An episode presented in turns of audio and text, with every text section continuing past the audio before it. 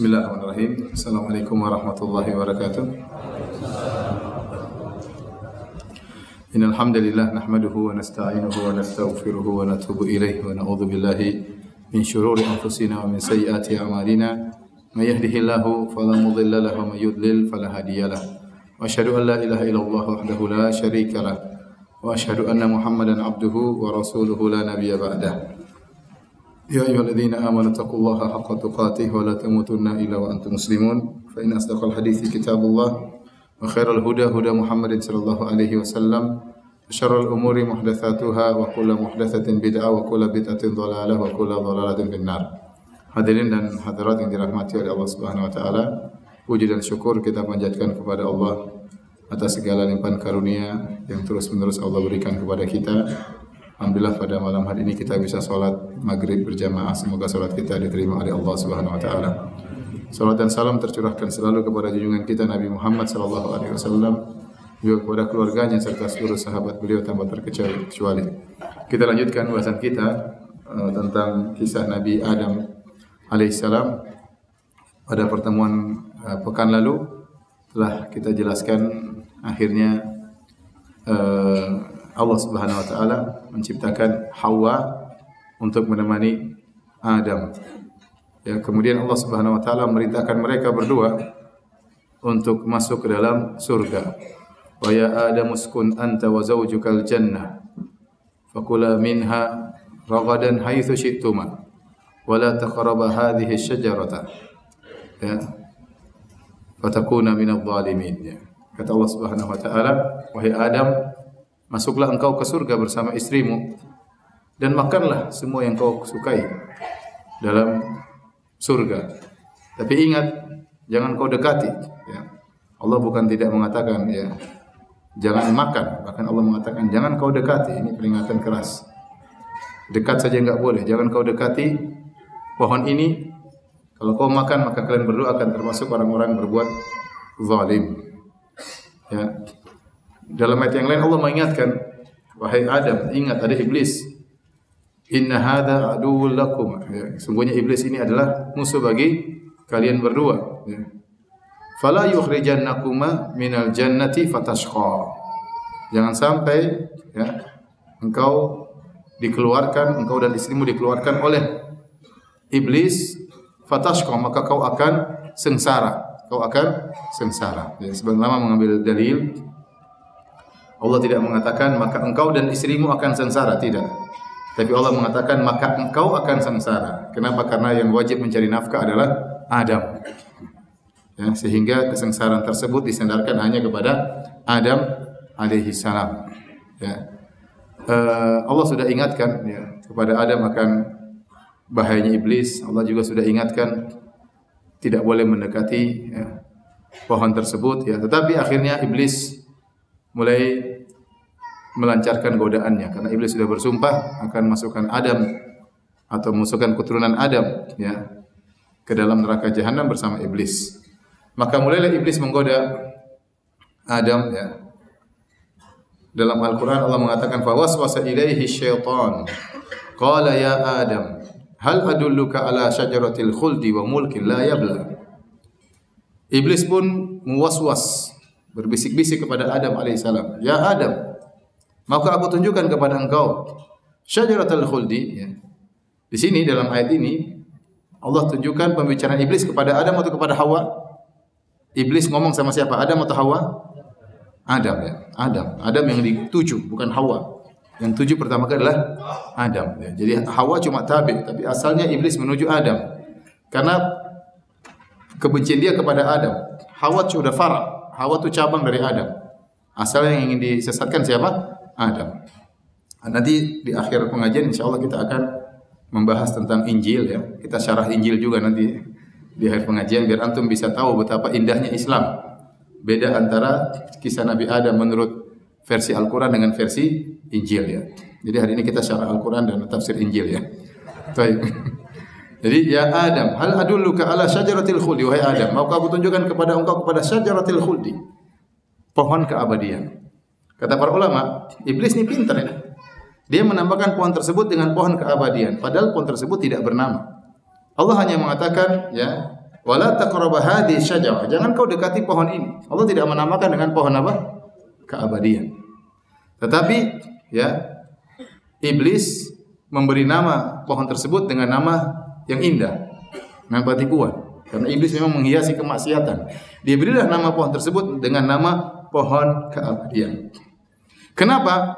Karena iblis tahu sisi celah inilah yang Adam tidak yang Adam bisa diiming-iming. Karena dalam surat Toha Allah berkata, Ya, kalau engkau masuk surga, innalaka alla taju'a fiha wa la ta'ra. Wahai Adam, kalau kau masuk surga, kau tidak akan lapar dalam surga. Ya, dan kau tidak akan telanjang. Wa annaka la tadma'u fiha wa la. Dan kau tidak akan haus dan kau tidak akan kepanasan. Allah menyebutkan kau tidak lapar, tidak telanjang, tidak haus, tidak kepanasan. Allah tidak mengatakan kau tidak akan mati. Jadi Allah tidak mengatakan kau akan abadi. Tidak ada perkataan Allah demikian. Maka iblis menggoda dari sisi ini. Benar, surga enak. Ada satu yang kau dilarang karena kalau kau makan kau akan abadi. Sementara Allah tidak menjanjikan keabadian bagimu.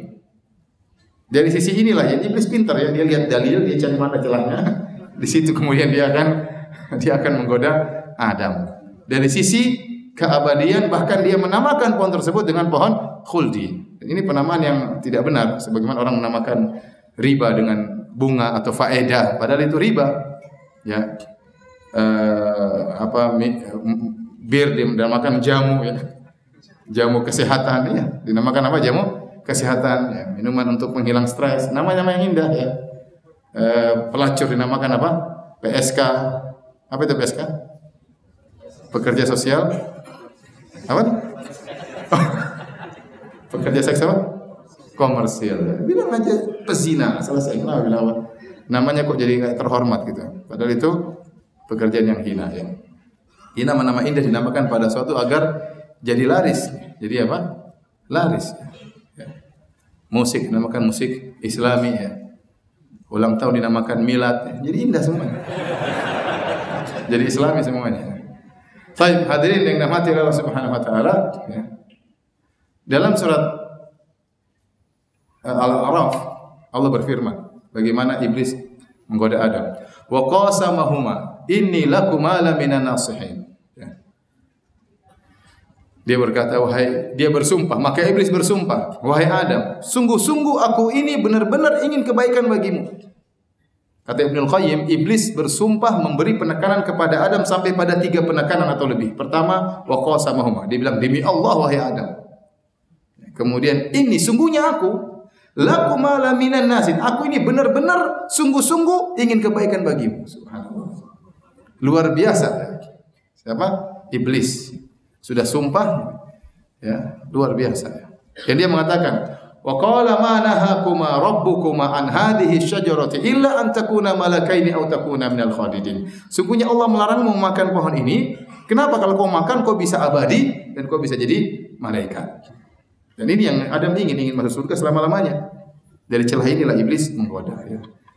Kata para ulama, ya akhirnya Adam pun tergoda. Dia tidak sangka ternyata iblis kurang ajar. Ya. Ini pertama, Adam tidak pernah digoda sebelumnya. Kan pernah digoda sebelumnya? Tidak pernah. Baru pertama digoda, langsung yang goda paling top iblis yang goda. Bukan kerocok-kerocoknya lagi, mas.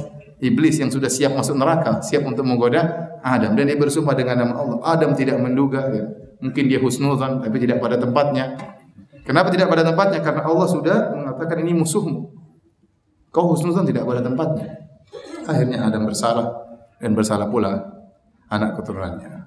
Akhirnya Adam pun makan bersama Hawa. Allah mengatakan fa'akala minha. Perhatikan sini. Al-Quran mengatakan fa'akala. Dua-duanya memakan. Fa'akala minha. Langsung bareng-bareng. Maka mereka berdua pun makan buah tersebut Fabadat lahuma sawatuhuma, maka tampaklah aurat mereka berdua. Wa tafiqa yakhsifani alaihima min waraqil jannah. Maka dia pun mereka berdua mengambil daun-daun untuk menutup aurat mereka ya. Akhirnya Allah tegur, "Alam anhakuma antilkuma syajarati wa aqul lakuma inna syaitana lakum aduwwum mubin." Allah mengatakan, "Wahai Adam dan Hawa, bukankah aku telah melarang kalian berdua makan dari dua dari pohon ini dan aku telah mengingatkan bahwa syaitan adalah musuh yang nyata bagi kalian berdua. Akhirnya Adam langsung bertobat. Ya. Rabbana zalamna anfusana wa illam taghfir lana wa tarhamna lanakunanna minal khasirin. Ya Rabb kami, sungguhnya kami berdua telah melakukan dosa. Kalau engkau tidak mengampuni kami berdua, tidak merahmati kami berdua, sungguh kami termasuk orang-orang yang merugi. Allah berfirman, "Fatalaqqa Adamu min rabbih kalimatin." Adam pun menerima kata-kata dari Allah beberapa kalimat. Kata Allah, kata para ulama, Adam mau bertobat, dia bingung mengungkapkannya bagaimana. Bertobat dengan tobat yang indah, maka Allah ajarkan, "Rabbana zalamna anfusana wa illam taghfir lana wa tarhamna lanakunanna minal khasirin. Allah mengatakan fajtabahu rabbuhu fataba alaihi wa hada. Allah pun memilih Adam dan Allah pun mengampuni Adam dan Allah kemudian beri hidayah kepada kepada Adam. Dan benar, ini semua sudah ditakdirkan oleh Allah Subhanahu wa taala. Allah sudah membuat skenario Adam harus makan dari pohon tersebut dan Adam harus turun ke ke bumi. Di antara sebabnya adalah makan dari buah khuldi. Setelah itu Adam pun dan Hawa turun di atas muka bumi. Ya. Di mana mereka turun? Ada khilaf di kalangan ahli para sejarah, ahli sejarah, para ahli sejarah. Ada yang mengatakan turun di India, ya. berdua turun di India. Ada yang mengatakan dua-duanya turun di Jeddah. Ya. Ada yang mengatakan dua-duanya turun di Padang Arafah. Tapi nggak ada yang bilang turun di Jakarta, nggak ada. Ya. Tapi ini semua tidak ada dalilnya. Sebenarnya mengatakan turun di Jabal di padang Arafah. Kemudian mereka saling mencari, saling mencari, tahu-tahu ketemunya di Jabal Rahmah. Akhirnya timbullah khurafat ini nanya Jabal Cinta, pohon cinta, apa? Gunung Cinta. Di situlah pertemuan Adam dan apa? Dan Hawa. Sampai mungkin ada orang bikin akad nikah di situ ya. Ada yang taruh foto di situ ya. ya. Ini semua adalah khurafat dan tidak tidak benar ya. Ini kita nggak tahu Adam turun di mana. Yang jelas Adam turun, Hawa turun di atas muka bumi. Lantas mereka hidup dan beranak pinak. Kemudian akhirnya Adam meninggal, ya, ada yang mengatakan usianya 1000 tahun dan 19 tahun kurang lebih atau daripada itu tidak ada dalil yang tegas tentang Adam alaihissalam maka beliau pun meninggal dunia. Ya alaihissalam. Taib. Ada beberapa ya faedah sebelum kita mensyarah Injil ya. Uh, pertama para hadirin Allah Subhanahu wa taala. Jadi lihatlah bagaimana iblis ya menghiasi maksiat. Kata iblis bersumpah la uzayyinanna lahum fil ardi. Sungguh aku akan menghiasi maksiat kepada anak keturunan Adam. Jadi iblis itu di antara tugas dia menghiasi maksiat. Sampai sebagian ulama dalam buku tafsir menyebutkan sampai orang gelisah kalau tidak melakukannya. Gelisah, dihiasi. Kalau dia tidak melakukan dia gelisah. Tidak bisa tidak melakukan, harus melakukan. Sehingga banyak orang kecanduan maksiat. Waliyadzubillah ya. Kalau sudah kecanduan zina tidak berzina tidak bisa, harus berzina. Minum khamar harus harus minum khamar ya. Pokoknya kegiatan yang maksiat dia tidak bisa tinggalkan. Kenapa? Karena dia dibuat gelisah kalau tidak melakukan maksiat tersebut. Allah hiasi. Di antara yang terkena penghiasan tersebut Adam alaihissalam. Antum bayangkan dalam surga banyak sekali pohon, banyak sekali buah, mungkin ada daging-daging banyak sekali. Semua dihalalkan, cuma satu yang diharamkan. Tapi iblis tidak peduli yang dituju oleh iblis untuk dihiasi adalah yang diharamkan. Demikian juga di dunia ini banyak hal-hal yang halal tapi setan menghiasi kita pada perkara yang haram. Sampai-sampai seorang laki terkadang melihat istri orang terlihat sangat cantik, padahal istrinya lebih cantik daripada wanita tersebut. Apalagi kalau istrinya lebih jelek. istrinya saja lebih cantik, dibuat matanya melihat istri orang yang kurang cantik dari istrinya lebih cantik daripada istrinya. Paham atau tidak? Atau saya ulangi lagi. Istrinya saja lebih cantik. Ada istri orang kurang cantik, tapi setan membuat dia melihat wanita tersebut lebih cantik, lebih oke okay daripada istrinya. Itu istrinya lebih cantik, apalagi kalau istrinya kurang cantik. lebih gila lagi, iblis menggoda. Jadi begitu. Padahal yang halal ya, sudah jelas, yang halal banyak. Kenapa minum khamar? Yang enak banyak sekali kok. Minum jus ini, jus ini, jus ini banyak sekali. Kenapa harus khamar? Dihiasi. Kenapa harus merokok? yang mau diisap-isap banyak halal. Kenapa harus merokok? Dihiasi. Orang kalau merokok itu gagah. Terus iklannya Arnold, Schwarzenegger. Badan oh, dia kurus krempeng beda dulu. Terus naik kuda, naik mobil. Yang keren kudanya, yang keren mobil, yang keren bintang iklannya. Ente kalau dipasang situ tetap jelek, tahu nggak? Tapi gitu orang kalau sudah nggak merokok dia merasa rendah. Dulu coba ente ingat kalau ente merokok dulu. Dulu merokok kenapa? Kan gaya-gayaan kan? Padahal ente itu tahu racun itu bukan batuk, tapi setan menghiasi sehingga anak muda kalau tidak merokok seakan-akan kurang keren. Kurang keren di mata cewek, kurang keren. Begitu. Itu namanya setan menghiasi apa? Maksiat. Ini terjadi. Kenapa bisa jadi indah? Kita nggak masuk akal. Bir sudah pahit, bikin teler orang seperti orang gila. Kenapa bisa diminum? Karena dihiasi. Jangan heran, ada yang menghiasi. Ada yang menghiasi. Rokok ya, udah bikin batu, ya, ganggu orang. Ya. Orang terbatu-batu karena rokok asap rokok kita, bikin habis duit. Tapi orang beli. Kenapa? Ada yang menghiasi. Itulah kerjaan setan menghiasi kemaksiatan. Kita ambil juga faedah dari kisah ini. Ya. Di antara tujuan setan adalah agar orang-orang terbuka auratnya. Allah berfirman, "Ya bani Adam, la yaftinannakum syaitanu kama akhraja abawaykum minal jannah, yanzi'u anhuma libasahuma liyuriyahuma sawatihima." Wahai anak-anak Adam, keturunan Adam, jangan sampai kalian ya terfitnah oleh syaitan karena syaitan telah berhasil memfitnah kedua orang tua kalian. Jadi al-adawah, permusuhan antara kita dengan syaitan sudah permusuhan lama. Ya permusuhan antara nenek moyang kita dengan iblis, dengan syaitan dan keturunannya. Maka Allah mengingatkan jangan sampai kalian terfitnah sebagaimana iblis berhasil menggoda kedua orang tua kalian. Iblis membuka kedua aurat mereka. Karena sebenarnya mengatakan di antara tujuan iblis adalah membuka aurat. Sekarang setan menghiasi wanita yang auratnya terbuka-terbuka itu wanita modern. Wanita yang tertutup itu wanita yang ketinggalan zaman. Sehingga orang sampai ada zaman di mana kalau orang pakai jilbab dia malu. Dia malu. Kenapa? Dihias oleh setan seakan-akan itu primitif. Padahal kita sepakat bahwasanya zaman primitif orang tidak pakai baju. Coba kalau nanti pergi ke Irian, ke Papua, di jalan orang tidak pakai baju. Jadi telanjang itu adalah apa? Primitif. Pakai baju adalah kemodernisasi. Sekarang mau dibalik. Yang pakai baju lengkap, pakai jilbab ini ketinggalan zaman. Yang buka-bukaan semakin dibuka semakin modern. Sebenarnya yang primitif yang mana? Yang ini. Sampai ada kawan saya dia cerita waktu dia apa namanya? Waktu dia daftar mau jadi jadi manajer suatu perusahaan akhirnya sudah lulus tes semua semua tinggal wawancara. Yang wawancara cewek di depan dia kelihatan sedikit belahan dadanya kemudian celana roknya di atas mata lutut ya, kemudian ngobrol sama dia ya. Teman ini jenggotan, kemudian di atas mata kaki, dia di atas mata lutut, teman di atas mata kaki. Kemudian mulai ngobrol sama cewek tersebut. Katanya, bos owner sudah setuju dengan antum, insya Allah gini-gini, pokoknya diterima. Cuma bos mau tanya, atau dia saya lupa dia atau bosnya tanya, bapak ini sebenarnya aliran apa pak? Kenapa jenggot? Kenapa di atas mata kaki? Teman saya sudah datang dari tadi ya. Ibu ini alirannya apa? Mana dalam Al-Quran buka buah dadamu, angkat pahamu. Dalam Al-Quran dalam ayat berapa? Pokoknya dia udah ngamuk. Dia udah ngamuk.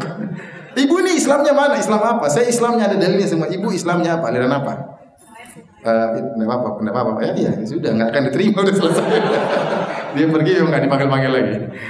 Jadi subhanallah. Jadi apa namanya? Dengan setan menghiasi, setan menghiasi sampai telanjang adalah modernisasi. Ya, sementara harusnya telanjang adalah primitif. Tapi hadirin dan hadirat yang Allah Subhanahu wa taala, ya.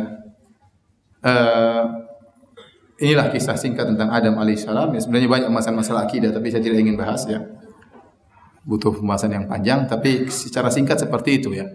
Adapun kita membicarakan keturunan anak Adam terlalu panjang ya. Karena kita di antara keturunan anak Adam ya. Enggak selesai-selesai ceritanya. Jadi uh, saya ingin menyampaikan bagaimana Adam versi Injil ya. Versi Injil ya. Kalau antum bawa Alkitab silakan buka kitab Kejadian ya. Ayat 1 dan seterusnya ya. Saya bacakan dari Injil ya. Biar antum tahu betapa indahnya Islam. Atau bisa bandingkan dengan Adam versi Injil alaihissalam. Judulnya manusia jatuh ke dalam dosa. Ayat pertama.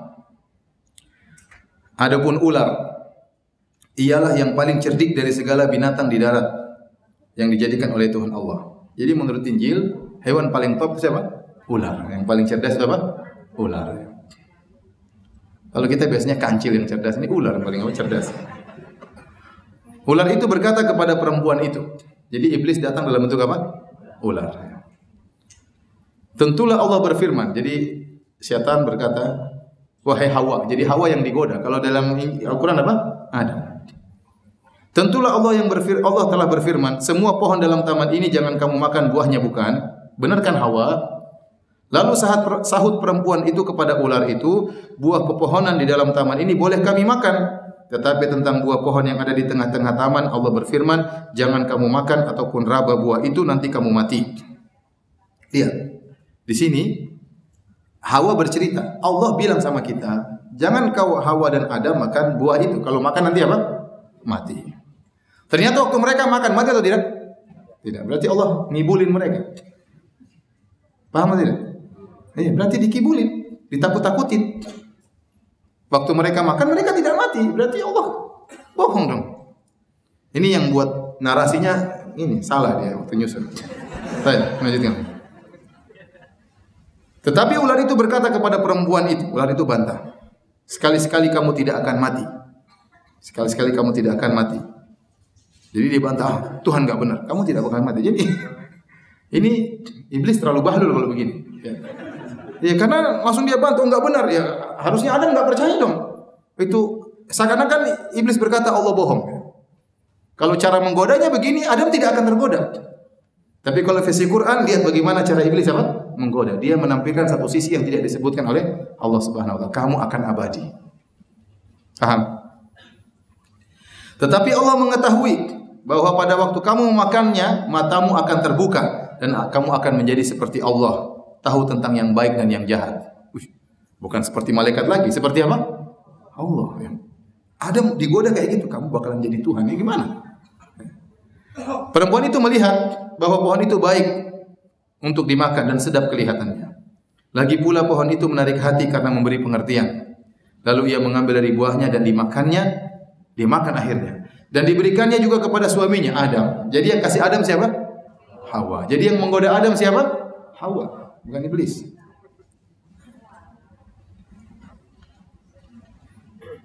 Yang bersama-sama dengan dia dan suaminya pun memakannya. Begitu mudah Adam digoda sama Hawa. Maka terbukalah mata mereka berdua dan mereka tahu bahwa mereka telanjang. Tiba-tiba mereka telanjang. Lalu mereka menyamat daun pohon ara dan membuat cawat. Ketika mereka mendengar bunyi langkah Tuhan Allah, tiba-tiba Allah datang, terdengar bunyi langkahnya. Saya ulangi, ketika mereka mendengar bunyi langkah Tuhan Allah, yang berjalan-jalan dalam taman itu pada waktu hari sejuk, pada waktu hari sejuk, berarti biasanya nggak sejuk ya. Iya benar. Kalau dalam Al-Quran, la tahma'u fiha kau wala kau tidak akan pernah panas. Jadi surga itu sejuk terus. Tapi di sini dia mengatakan tatkala waktu itu apa? Sujud. Bersembunyilah manusia dan istrinya itu terhadap Tuhan. Di antara Tuhan Allah di antara pohon-pohon dalam taman. Hawa ada Tuhan sembunyi-sembunyi. Kira-kira begitu. Kita bersembunyi-sembunyi. Subhanallah. Jadi Adam menyangka dia bisa selamat dari pencarian siapa? Kita sembunyi Allah Tuhan tidak tahu ya. Subhanallah. Ya, dia nyusun ceritanya salah ini. Iya. Tetapi Tuhan Allah memanggil manusia itu dan berfirman kepadanya, "Di mana engkau?" Benar, Tuhan tidak tahu. Di manakah engkau? Benar. Tanya, di manakah engkau? Akhirnya ada menjawab. Ia menjawab. Nggak enak kan dicari-cari di mana di mana. Akhirnya ia menjawab, ada menjawab. Ketika aku mendengar bahwa engkau ada dalam taman ini, aku menjadi takut. Karena aku telanjang sebab itu aku bersembunyi. Allah masih nggak tahu lagi. Siapa yang beritahukan kepadamu bahwa engkau telanjang? Allah masih belum tahu. Siapa yang bilang kamu telanjang? Apakah engkau makan dari buah pohon? Allah masih tanya lagi. Kamu makan ya? Ini ini kitab suci. Apakah engkau makan dari pohon yang aku kularang makan itu? Kalau dalam Al-Quran tidak.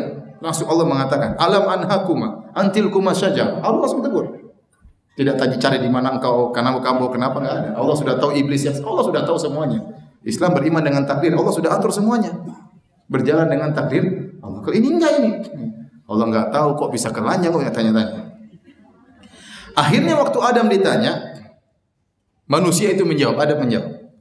Lihat bagaimana kalau dalam Islam dua-duanya langsung bertobat. Rabbana dzalamna anfusana.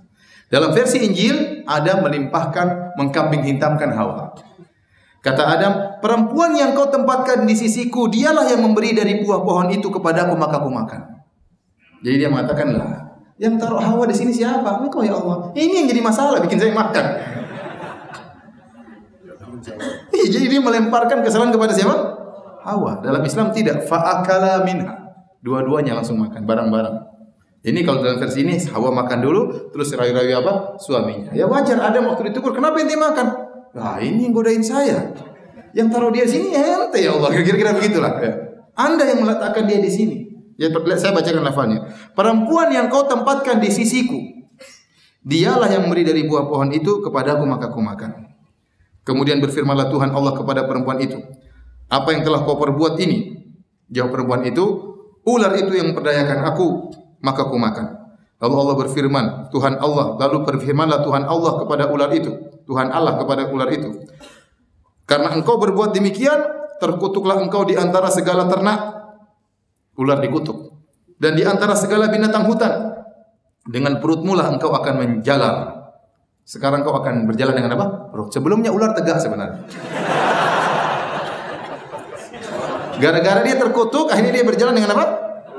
Dengan perut. Dan debu dan dan debu tanahlah akan kau makan seumur hidupmu. Aku akan mengadakan permusuhan antara engkau dan perempuan ini. Allah berkutuk terus. Antara keturunanmu dan keturunannya. Jadi ada permusuhan berat antara perempuan dengan apa? Anak Adam dengan ular. Keturunannya akan meremukkan kepalamu. Jadi kata kata Allah, wahai ular hati-hati. Keturunan Adam akan remukkan apa? Kepalamu. Dan engkau akan meremukkan tumitnya. Jadi ini sudah uh, hukuman kepada ular. Sekarang kepada perempuan. Firmannya kepada perempuan itu, susah payahmu waktu mengandung akan kubuat sangat banyak. Sebenarnya Hawa tuh kalau melahirkan gampang ya. Namun gara-gara dia makan buah itu dikutuk atau dihukum oleh Allah sehingga kalau melahirkan apa? Susah. Ini khurafatnya mereka. Dengan kesakitan kau akan melahirkan anakmu. Jadi mengandung susah itu semua gara-gara makan buah khuldi. Namun di antara kutukannya atau hukumannya, namun engkau akan birahi kepada suamimu. Alhamdulillah ada kutukan ini. Di antara hukuman kepada Hawa, perempuan jadi nafsu kepada laki-laki. Kalau nggak ada ini repot. Subhanallah. Dan ia akan berkuasa di atasmu. Ya. Uh, dan suamimu akan menguasai engkau ya. Namun engkau akan birahi kepada suamimu dan ia akan berkuasa atasmu. Suami akan berkuasa atasmu.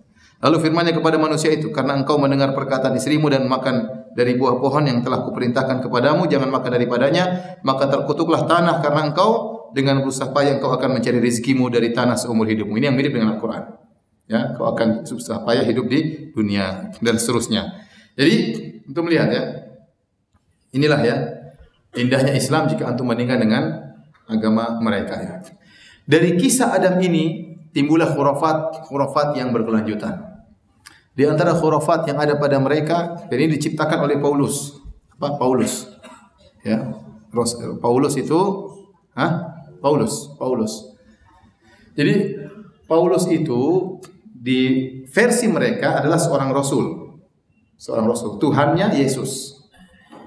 Kalau kita Yesus itulah rasul, Tuhannya siapa? Allah. Yang bikin khurafat ini adalah Paulus sendiri. Jadi disebutkan dia adalah orang yang sangat memusuhi Bani Israel. Suatu hari dia berjalan untuk memusuhi Bani Israel. Di tengah perjalanan tiba-tiba Yesus turun dan mengangkat dia sebagai seorang rasul. Dan inilah cerita yang belum pernah ada di, di rasul-rasul sebelumnya. Penjahat tiba-tiba diangkat menjadi seorang rasul. Tidak. Kalau antum baca cerita-cerita para nabi, Nabi Yusuf, Nabi Yunus, Nabi Sulaiman, semuanya baik-baik. Kemudian diangkat menjadi seorang Rasul. Apalagi Nabi Muhammad Shallallahu Alaihi Wasallam. Paulus dulu kejam terhadap Bani Israel dan dia sedang berjalan untuk membuat keonaran kepada Bani Israel. Tiba-tiba Yesus turun angkat dia menjadi seorang Rasul. Maka aneh cerita Rasul ini. Penjahat diangkat menjadi Rasul. Ini tidak seperti kisah-kisah Rasul biasanya. Kemudian dia membuat banyak khurafat. Dan buku yang paling bagus bahas tentang ini adalah bukunya Risalah Magisternya Dr. Said Agil Siraj tentang pengaruh Rosailur Rusul risalah-risalah Paulus terhadap penyelewengan agama Nasrani.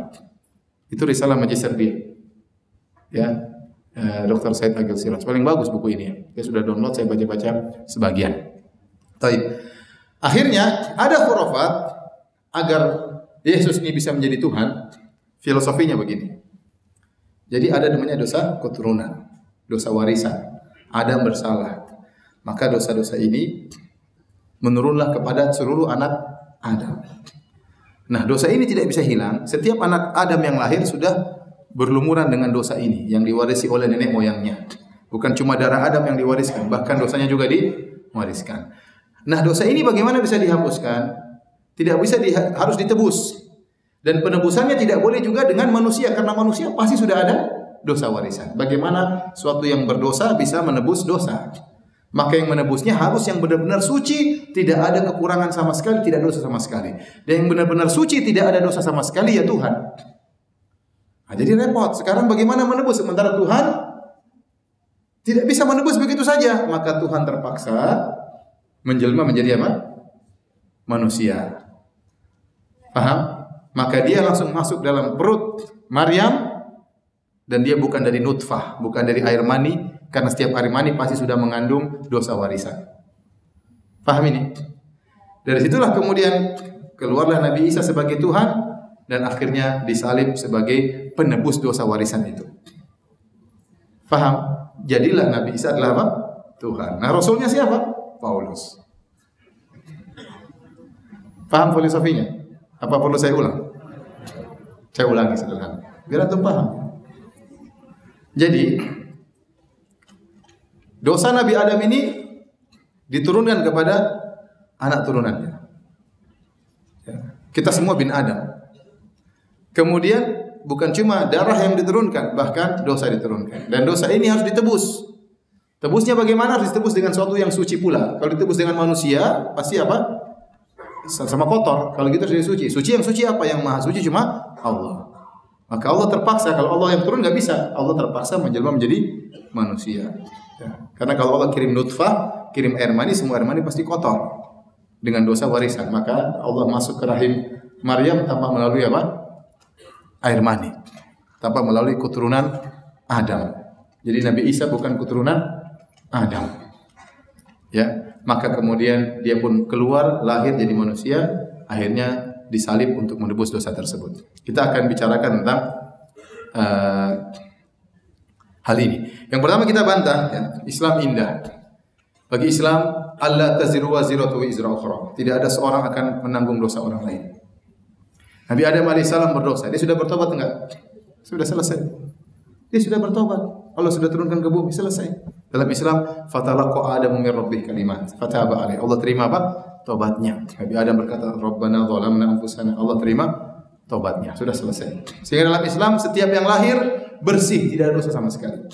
Makanya kata Nabi, "Man hajja wa lam yafsuth wa lam yafsuq, raja min dhunubi ka yaumin Barang siapa yang berhaji kemudian tidak berbuat rafas, tidak berkata-kata kotor, tidak berbuat maksiat, maka dia bersih dari dosa-dosanya seperti orang bayi baru dilahirkan dari perut ibunya. Sehingga semua anak yang baru lahir nol tanpa dosa sama sama sekali. Adapun mereka setiap bayi lahir sudah berlumuran dosa. Paham? Baik kita akan bahas uh, apa namanya pakai buat tulis. Baik, ya. Jadi filosofinya itu sudah tahu, ya. Uh, Nabi Isa atau Yesus ya. Yesus ya. Kemudian sebagai penebus kan? Sebagai penebus. Penebus dosa Adam, Nabi Adam alaihissalam. Berasal dari suatu yang suci. Yaitu siapa? Tuhan. Tuhan Allah menurut mereka. Ya. Maka eh, dia pun masuk dalam apa? Masuk dalam rahim siapa? Maryam.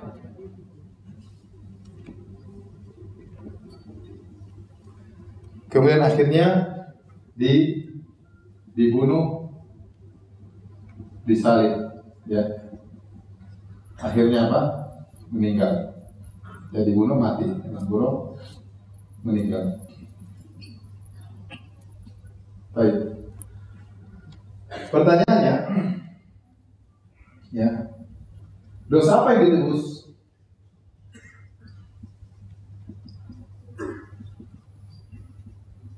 Ada dua eh, kemungkinan. Semua dosa atau hanya dosa Nabi Adam? Nabi Adam makan apa? Makan buah. Kalau semua dosa, maka ada dua kemungkinan.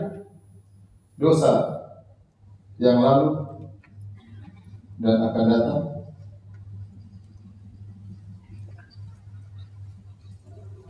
setelah akan datang setelah penyaliban atau dosa sebelum penyaliban.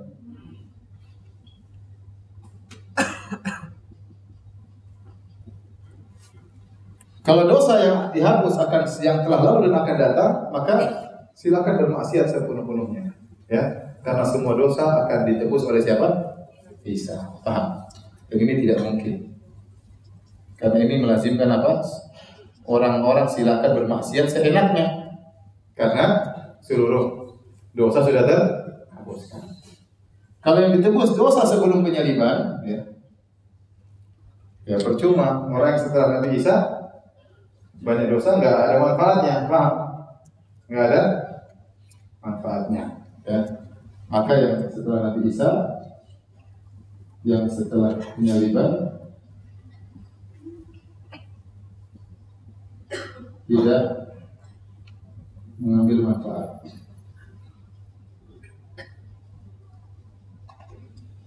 Mereka mengatakan enggak. Menurut filosofi yang ada harusnya yang yang dihapus cuma dosa apa? Nabi Adam. Yang diwariskan itu bukan seluruh dosa, cuma dosa apa Nabi? Nabi Adam. Tayyib. Berarti anak Adam itu ada dua dosanya. Ya. Anak-anak Adam ada dua dosa. Pertama, dosa sendiri. Kedua, dosa warisan. Nah, dosa warisan cuma makan apa? Makan buah. Dosa sendiri banyak sekali anak Nabi Adam ya. Bunuh, apa? Korupsi, zina, dan lain-lain. Nah kalau cuma ini yang diampuni, ini percuma dong apa bedanya, paham? Kalau Nabi Isa hanya diutus untuk mengampuni dosa ini, apa faedahnya ini dosanya masih banyak? Cuma dosa makan buah selesai, paham? Apa tidak? Kalau diampuni cuma ini, percuma manusia akan dihisap, disidang. Susah-susahnya Allah kirim jadi manusia untuk apa? Untuk mengampuni cuma dosa, dosa. Kemudian bagi orang yang tidak beriman kepada Isa, orang yang tidak beriman bahwa Isa adalah Tuhan, ikut diampuni dosanya tidak?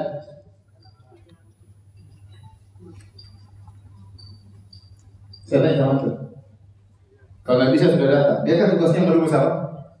Merubus dosanya dosa warisan. Paham? Jadi kalau Nabi Isa datang, dosa tersebut hapus atau tidak? Hapus atau tidak? Hapus. Kita orang Islam tidak beriman, ikut terhapus dosa warisan enggak? Terhapus seperti utang sudah dibayar sama Nabi paham? Dosa warisan kan utang yang menjalar pada seluruh anak manusia. Utang tersebut ditebus sama siapa? Yesus. Kalau Yesus sudah menebus utang tersebut, utangnya lunas, Pak. Lunas. Paham nggak? Itu orang Islam tidak beriman tetap saja nggak ada masalah. Jadi tidak perlu beriman dia sebagai apa? Tuhan. Karena dia juga tetap selamat. Konsekuensinya orang yang tidak beriman dari sisi dosa ini tetap selamat karena sudah dibayar oleh Nabi Nabi Isa. Dari sini Pak. Baik. Kita bisa mengatakan Yesus harus belajar berasal dari sesuatu yang suci. Ternyata masuk dalam rahim Maria. Maryam itu suci enggak? Atau bawa dosa warisan juga? Sebenarnya sama tuh. Maryam ini bawa dosa besar tidak? Sama aja begitu. Dalam perut Maryam, Maryam kata Isa nih, Maryam kata mereka, enggak, Maryam ini sudah dibersihkan. Begitu mudah membersihkan Maryam. Ngapain dia menjadi masuk-masuk dalam aku bisa selesai? Paham? Paham tidak? Nah kalau Maryam bisa diampuni dengan begitu mudah, ngapain Allah susah-susah kemudian menjelma jadi manusia, masuk dalam perut apa? Maryam, kemudian keluar ditetei sama Maryam, ngapain? Susah sekali. Mengandung Maryam setengah mati, Maryam sudah diampuni, terus yang lain kenapa bikin filosofi seperti ini? Paham tidak? Baik.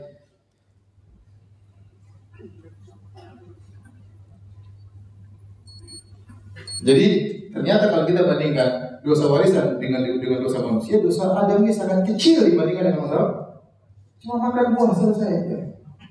Dibandingkan dengan dosa-dosa Adam, cuma yang diampuni cuma ini apa faedahnya menurut saya. Baik. Sekarang Allah harus menjelma menjadi manusia. Dan itu banyak banyak kelaziman. Kelaziman pertama ya, kelaziman. Siapa?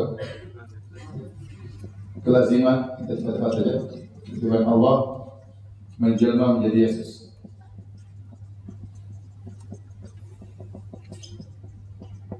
Pertama Allah harus turun level. Iya jadi level manusia. Jadi apa? Manu manusia. Bahkan kecil dulu. Kecil apa namanya? Kecil terus nyusu ya digendong dalam perut sembilan bulan. Sembilan bulan dan lain-lain. Waktu Allah dalam perut sembilan bulan. Siapa yang ngurus alam semesta? Dia saja nggak bisa keluar dari perutnya harus ngurus apa? Alam semesta. Paham ada kemudian uh, Allah jadi Yesus kemudian ini sama hidup. Hidup lalu mati. Mati untuk bangkit. Untuk bangkit. Namanya hari kebangkitan hari, hari pasca saya sama tuh waktu mati. Waktu Tuhan lagi mati saya sama tuh. Ini ini pertanyaan bikin banyak orang masuk Islam di Saudi. Waktu Tuhan lagi mati. Mereka meyakini Isa adalah Allah Allah adalah Allah Isa. Tanya sama mereka, waktu Isa lagi, Yesus lagi mati. Tuhan ikut mati enggak? Allah ikut mati enggak? Kalau mereka bilang Allah tidak ikut mati, berarti Allah lain, Yesus lain. Kelazimannya demikian.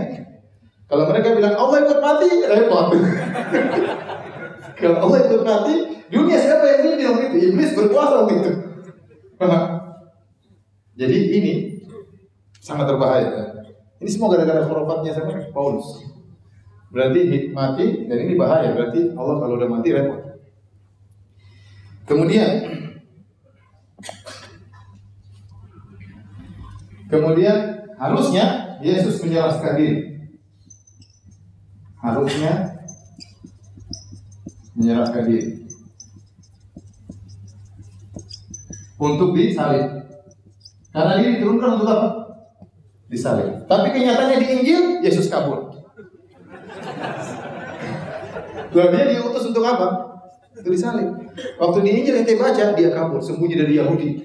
Kalau orang tanya, kenapa ente bunuh saya? Saya tidak salah. Gitu. Terus dia minta tolong sama waktu disalib, dia minta tolong, dia Bapak selamatkan aku. Berarti dia tidak mau disalib. Paham? Seharusnya kalau Yesus seharusnya menyerahkan diri. Oh, ini yang saya tunggu-tunggu. Silahkan. Harusnya begitu. Ini yang saya tunggu. Sudah, jangan sedih. Biar. Jadi ya benar. Kalian pahlawan yang tangkap saya. Kalau kalian tidak tangkap saya, ini musibah semua di neraka. Tangkap saya. Karena dengan kalian menangkap saya, saya akan merebut dosa warisan. Seandainya itu tidak tertangkap, orang semua masuk neraka kan? Masuk neraka, kekal selama-lamanya. Alhamdulillah dia ditangkap oleh orang Yahudi. Berarti kita berterima kasih kepada orang Yahudi yang berhasil menangkap apa? Yesus. Paham tadi ya? Sudah selesai? Jadi begitulah ya. Terus kata mereka, Allah sangat sayang kepada anaknya. Gimana sangat sayang? Anaknya dikirim di sembelih. Nabi Ibrahim alaihissalam waktu menyembelih anaknya. Ada kambing datang nggak? Ada kambing datang nggak supaya Nabi Ismail tidak disembelih? Itu anak orang Allah sayang. Allah kirim kambing supaya anak orang tidak di, disembelih. Ini anaknya sendiri disalib. Saya nggak sama anak sendiri. ya, inilah agama khurafat. Baik, silakan azan.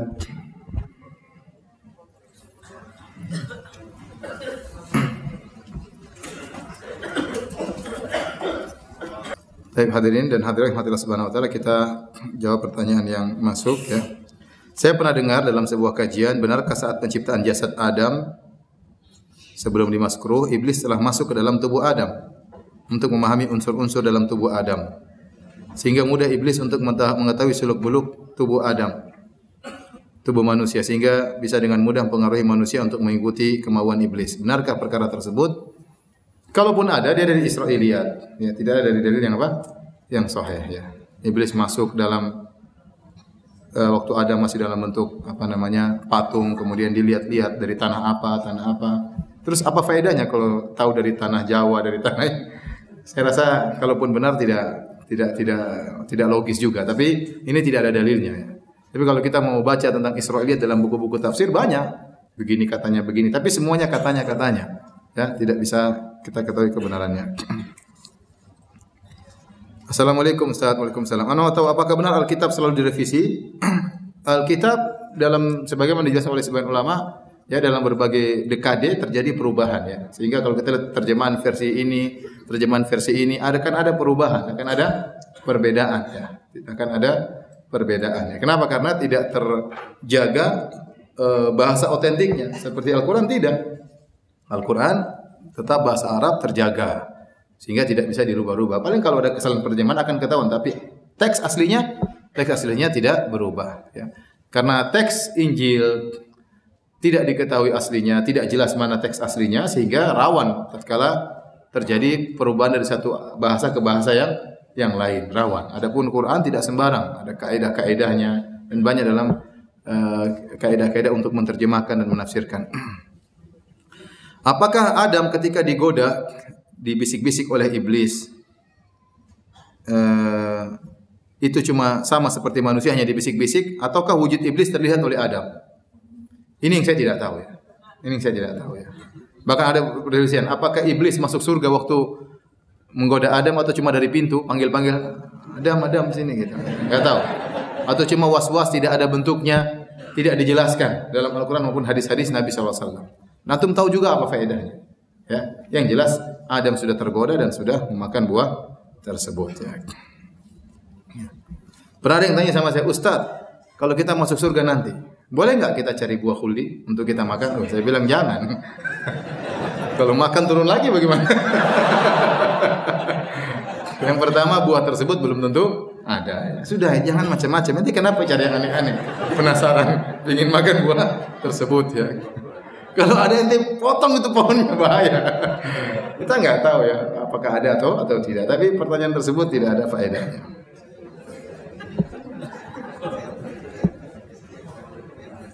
Bagaimana menjaga diri dari maksiat sementara setan selalu menghiasi bahkan uh, telah kecanduan, contoh kecanduan zina, nonton film yang enggak benar, ini perjuangan, semuanya perjuangan. Tidak ada yang bisa menyelamatkan kita dari godaan iblis kecuali Allah Subhanahu wa taala. Harus kita kembali kepada Allah. Kalau lihat musuh kita susah.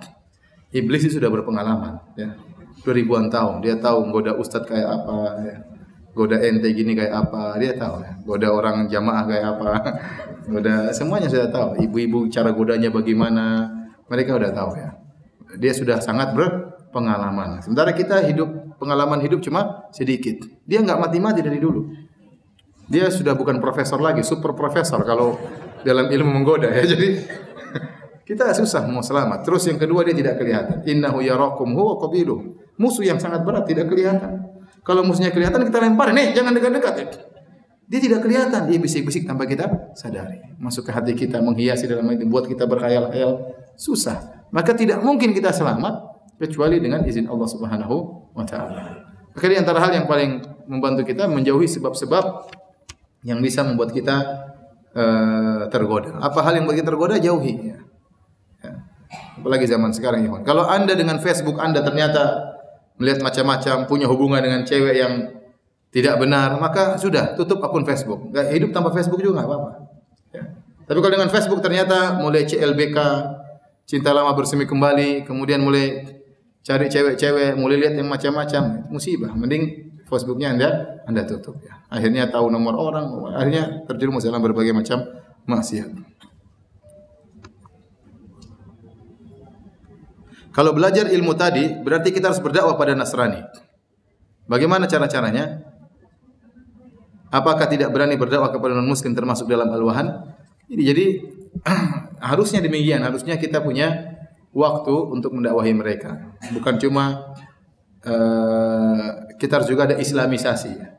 Islamisasi, bukan cuma kristenisasi, kita juga perlu ada islamisasi. Alhamdulillah sekarang banyak orang masuk Islam di berbagai macam negara. Ya. Orang-orang di negara-negara Eropa banyak mereka masuk Islam. Berbondong-bondong mereka masuk Islam.